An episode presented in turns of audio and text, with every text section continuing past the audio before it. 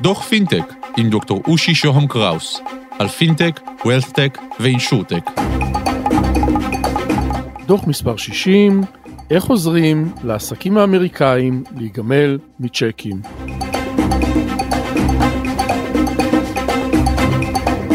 שלום, כאן דוקטור אושי שוהם קראוס, ברוכים הבאים לדוח פינטק, במהירות ובדחיסות, אין לנו עודף זמן. והיום בדוח, על מהפכה ישראלית בעולם התשלומים העסקי בארצות הברית. איתי על הקו זיו פאז, מייסד שותף וסמנכ"ל תפעול במיליו. זיו, שלום ותודה שאתה איתנו. היי, מעניינים.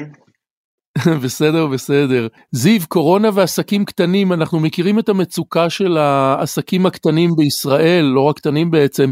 איך זה בארצות הברית, שם אתם עובדים? אז האמת שהמצב שם לא...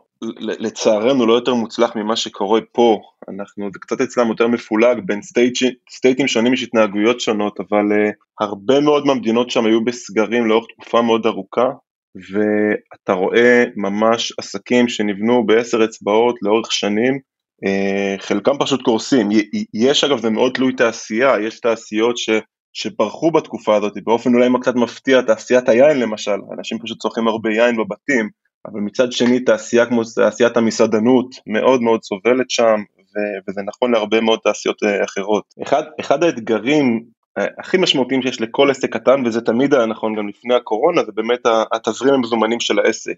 בתקופה של הקורונה זה קיבל תפנית מאוד משמעותית, זאת אומרת העצמה מאוד משמעותית של אותו אתגר, עסקים שהיו רגילים לתזרים מסוים מכמות לקוחות שהם רגילים, רגילים לשרת, פתאום מספר הלקוחות קטן, יש עסקים שלא יכולים לשרת את הלקוחות שלהם, והם נתקעו במצב שבאמת תזרים המזומנים שלהם מאוד בעייתי, ובעיה נוספת היא בעיה שגם קשורה לתזרים מזומנים, היא בעיה של באמת קבלת והוצאת השלומים, עסקים שהיו רגילים, למשל, נתן דוגמה, לבעלת מסעדה שהייתה רגילה לשלוח צ'ק לספקים שלה, בשביל לקבל את הסחורה, שהיא לא יכולה לפעול בלעדיה, פשוט לא יכולה לעשות זאת. ספק של חברת בנייה אמריקאית, שמקובל שם בהרבה מאוד סטייטים, שהם הולכים ואוספים את הצ'קים באופן פיזי מהלקוחות שלהם, פשוט, גם אם נתנו את השירות, והלקוח הים פשוט לא יכולו לקבל את הכספים, ולכן נוצרה בעיה מאוד קשה, מבחינת תזרים מזומנים עסקי, גם מבחינת אה, כמות לקוחות, ויכולת לשרת את הלקוחות, וגם מבחינת העברת הכספים בין העסקים בכלל.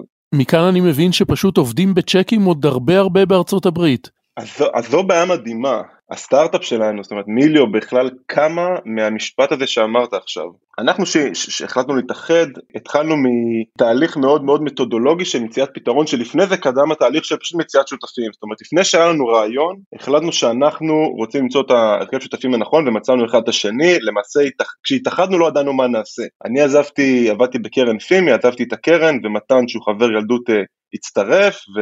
ואילן שהכרנו דרך אבי משותף הצטרף לשלושתנו, והיינו בתהליך מתודולוגי של חשיבה מה רוצים לעשות, ואחרי שהתאחדנו חיפשנו באמת רעיון שפותר בעיה אמיתית, בעיה גדולה ובשוק שאינו רווי, ויש אתגר אגב טכנולוגי מאוד גדול במה שאנחנו עושים מפתרונות ריסק ואישור של, של, של תשלומים ודרך תשתית, להתחבר לתשתיות בנקאיות וכן הלאה, אבל, ויתרון, ו- ואתגר יו אקס מאוד גדול, אבל מה שהנחת לנו לפני הפתרון הטכנולוגי, זה בוא, בוא נמצא את הבעיה הגדולה, וחקרנו לעומק לא מעט בעיות, רובם היו בתחום הפינטק, אבל מה, מה שהפתיע אותנו זה מה שאמרת עכשיו, לאורך כל הדרך ראינו, ששוק התשלומים האמריקאים מאוד מבוסס על צ'קים, וכשהעמקנו עוד יותר, ראינו שזה עוד יותר משמעותי בתשלומים בין עסקים, וזה הכי משמעותי בעסקים קטנים, שזה השוק שלנו, שזה באמת underserved. הם underserved אגב בשוק התשלומים, הם underserved בהרבה מאוד תחומים. ומה שלמדנו שיש טריליוני דולרים, אשכרה טריליוני דולרים שעוברים בין עסקים אמריקאים על גבי ניירות צ'קים. יש מחקרים שאמרו ארבעה עשר טריליון בשנה, יש מחקרים שאמרו שמונה עשר טריליון בשנה, בכל מקרה זה הרבה מאוד כסף, והבנו שיש פה הזדמנות, כי, כי זה באמת שוק שמאוד אנכרוניסטי באופן שהוא, שהוא פועל.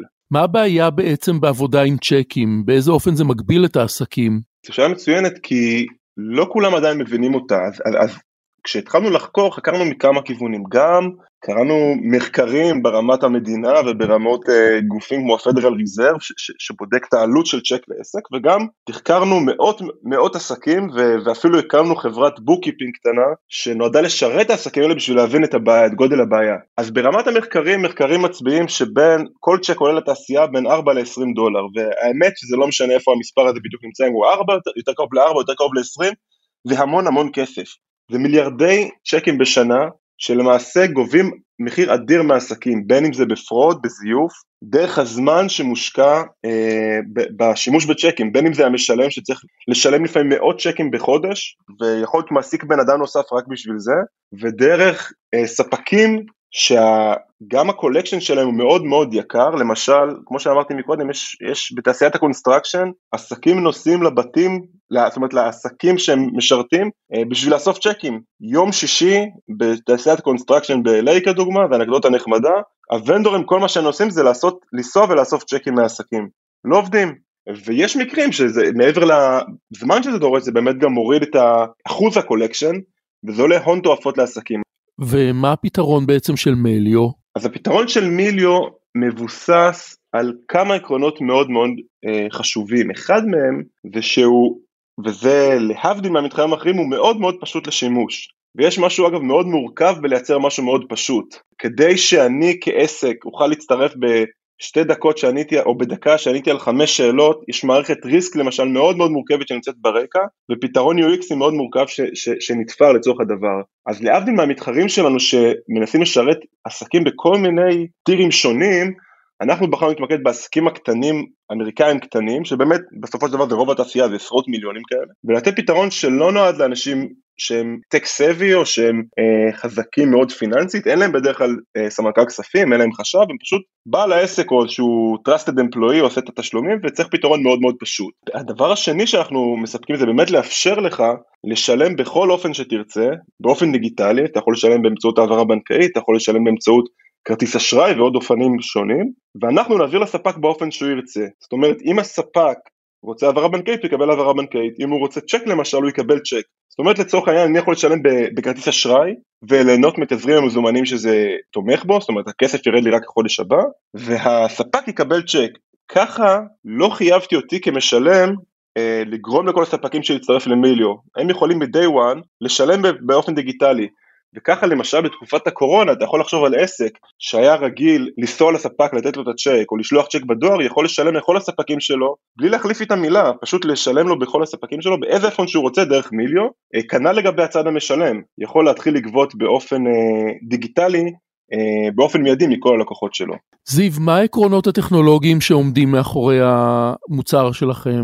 לגבי העקרונות הטכנולוגיים, יש פה שילוב מאוד מעניין מה... בין הצד שמונגש ללקוח, ה-user experience וה-user interface, וש... לבין מה שקורה מאחורי הקלעים, שהוא הצד התשתיתי, וכל אחד מביא איתו מורכבויות שונות אחרות. בצד של הלקוח, המוצר, להבדיל מהרבה, מרוב המוצרים שנועדו לבעלי עסקים, הוא חוויה מאוד קונסיומרית, ויש פה אתגר מאוד גדול להביא לעולם העסקי חוויה קונסיומרית, מהסיבה שבדרך כלל הפונקציונליות שעסק צריך, היא לא אותו פונקציונליות שבן אדם פרטי צריך. למשל, בוא ניקח באמת את עולם התשלומים, שאתה משלם בביט לחבר או לחברה, אז אתה מעביר תשלום שקורה פעם ב, ואתה יכול להעביר איזשהו אימוג'י של, של פיצה, כי שילמת על הפיצה, אבל פה נגמר התהליך. ב- בעסק, אתה צריך פונקציונליות הרבה יותר מורכבת, אתה צריך להעלות את האינבויס לתשלום, אתה צריך להעביר מידע לספק, ועוד מורכבויות, שבאמת הם צריכים למצוא את הסוויט ספוט בין הפשטות, של, כמו הביט, או כמו בארצות הברית, מה שנקרא ונמו, לבין המורכבות העסקית שדורש תשלום עסקי. מאחורי הקלעים, מה שקורה, יש מנועים מאוד מתוחכמים, שנועדו לשרת מטרות שונות בעברת התשלום. אני אתן כמה דוגמאות, למשל, כשמישהו נרשם למערכת, בדרך כלל מה שקורה בחברות של תשלומים, שאתה נרשם לשירות פיננסי, אתה עובר תהליך של due diligence, תהליך יחסית מורכב, שבדרך כלל אורך לא מעט זמן, עד שיאשרו אותך להשתמש במערכת, למשל שאתה מצטרף לבנק שלך. במיליו, התהליך הזה לקוח דקה עם חמש שאלות מאוד מאוד בסיסיות, לגבי שם העסק ובשם שלך וכן הלאה, כשברקע מה שקורה יש מערכת ריסק מאוד מאוד מורכבת, שעושה אישור של הלקוח כמעט תמיד באופן אוטומטי. ואם לא באופן אוטומטי, עד שתרצה להוציא את התשלום, כבר יעברו על זה אנשים שעם מערכת מתוחכמת שעוזרת להם, באמת לנתח את האירוע ולהעביר את הלקוח, וכנ"ל גם אחרי שאישרו אותך לגבי כל תשלום ותשלום, יש מערכת ריסק מאוד מאוד מורכבת. כנ"ל לגבי עניין של תשתיות, העברת כספים דורשת אינטגרציות עם שחקנים די רבים, עם, עם בנקים, עם סולקי אשראי, עם חברות האשראי, כמו American Express וויזה ומאסטרקארד, ויש פה לא מעט שותפויות שמאחוריהן יהיה יש מורכבות טכנולוגית בחיבור של, של המערכות שלנו והמערכות שלהם, על מנת באמת לאפשר חוויה כל כך פשוטה. זיו פז ממייסדי מיליו, תודה שהיית איתנו. תודה לכם. עד כאן על קצה המזלג, ניפגש בדוח הבא, תוכלו להשיג אותי ב-אפס חמש אפס שמונה שמונה תשע שמונה שלוש שתיים שתיים, באושי את אושי נקודה סי או נקודה איי אל, תוכלו לכתוב לי ללינקדאין שלי באנגלית דוקטור אושי שוהם קראוס, תודה לרון טוביה עורך הפודקאסטים של גלובס, ותודה לקווין מקלוד על מוזיקת הפתיח, להתראות.